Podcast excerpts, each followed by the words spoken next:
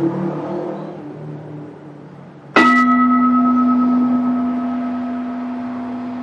everyone, new people, old people.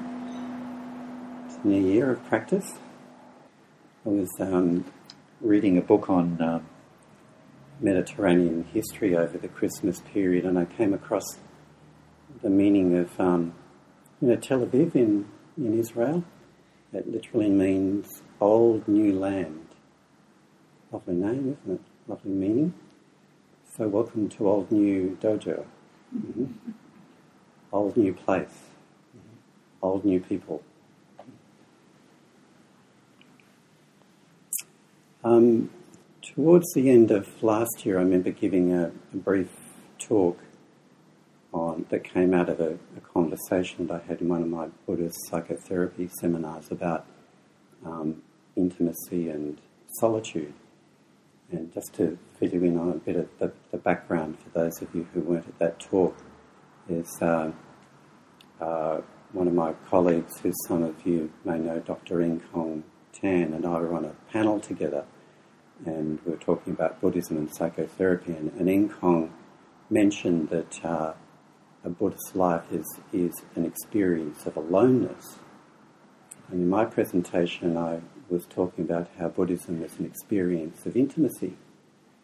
Uh, and one of um, our, our friends in the audience who was there, um, Liz, who's a good friend of Chris's, um, said, Kong said it's about aloneness, and you said it's about intimacy, so please explain. Mm-hmm. And we kind of responded by saying it's both they're, they're the two sides of experience, is that um, we're completely alone in the world, and yet there's a way of being alone through which we experience deep intimacy with life. And um, in Zen practice, the word enlightenment, which is a word that many of us don't particularly like, it's kind of stuck.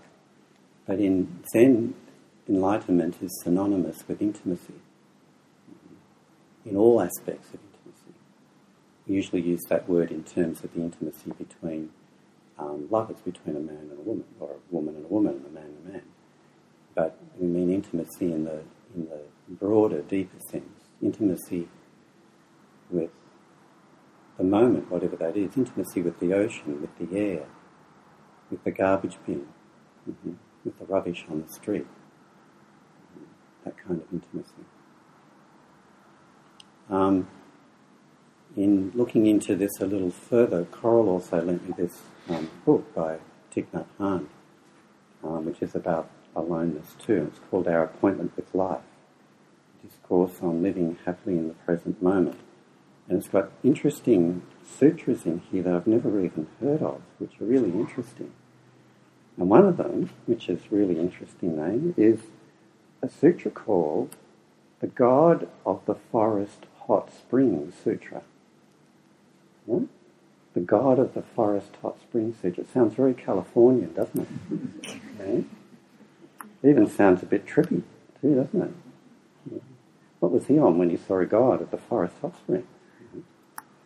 But um, the story behind it was that there was a monk bathing in a hot spring in a forest, and a god came and visited him and you want to know an explanation about a particular sutra, another sutra, which is referred to as the um, Knowing How to Be Alone Sutra. This is a connection to intimacy and solitude. And the story behind that is that there were two, two senior monks in the, in the Buddha's um, community.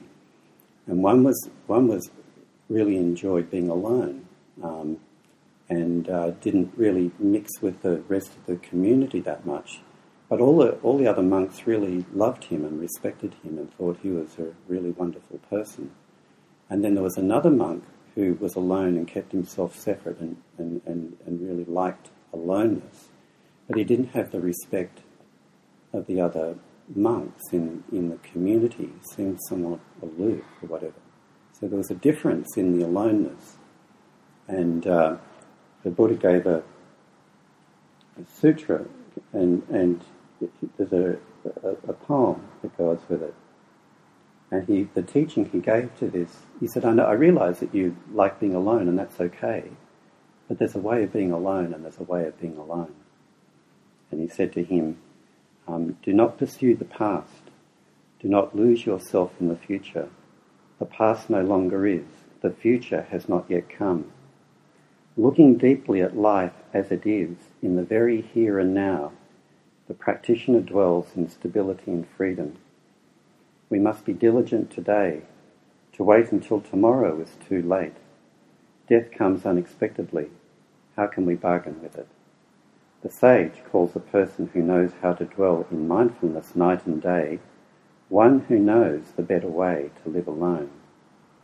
So, really, the issue here is not about in, a Zen life or a Dharma life. It's not literally about, um, we're not aspiring to be alone, like a monk necessarily living in a forest. Um, there's a way of what the Buddha is referring to in terms of being truly alone or experiencing true solitude is, is really talking about the teaching of non attachment. Is that you're just alone with your experience without being actually attached to your experience. So you can be intimate with other people, you can be intimate with different experiences that come and go, but you're not trying to hang on to it and you're not trying to push away from it. That is to be truly alone. Mm-hmm.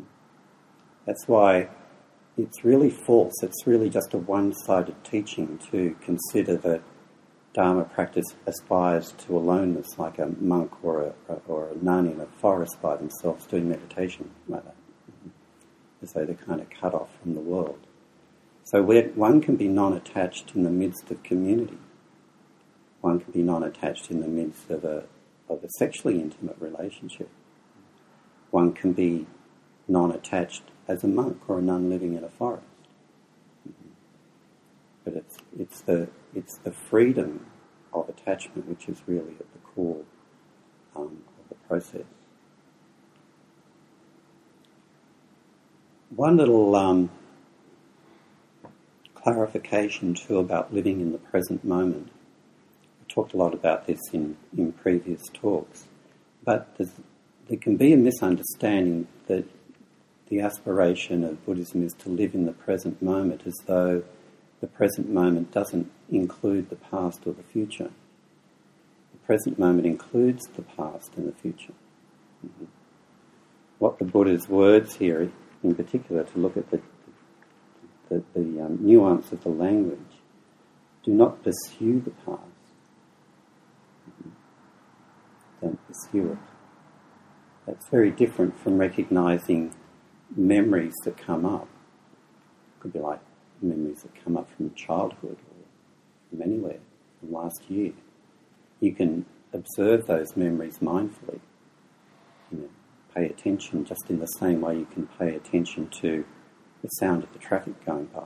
And that's not to pursue them, it's just to be aware of them.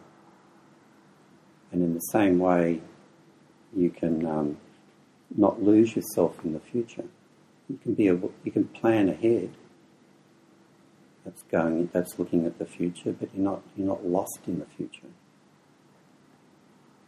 The past and the future, if you're really practicing, are included in the present moment.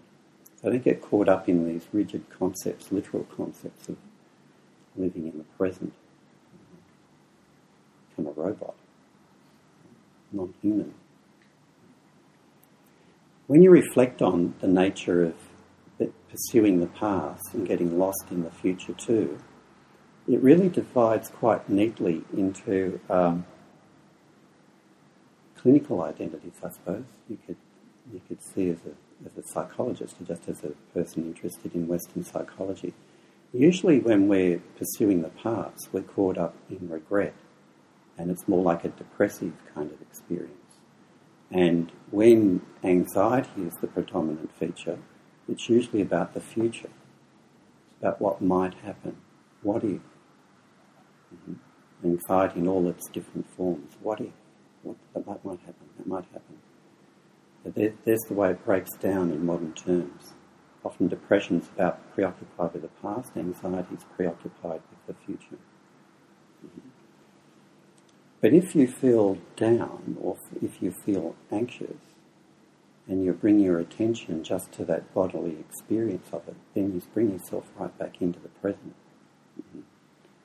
It's the, the, simple but effective way of working with those two kind of um, forces that act on us, which we all experience to one degree or another.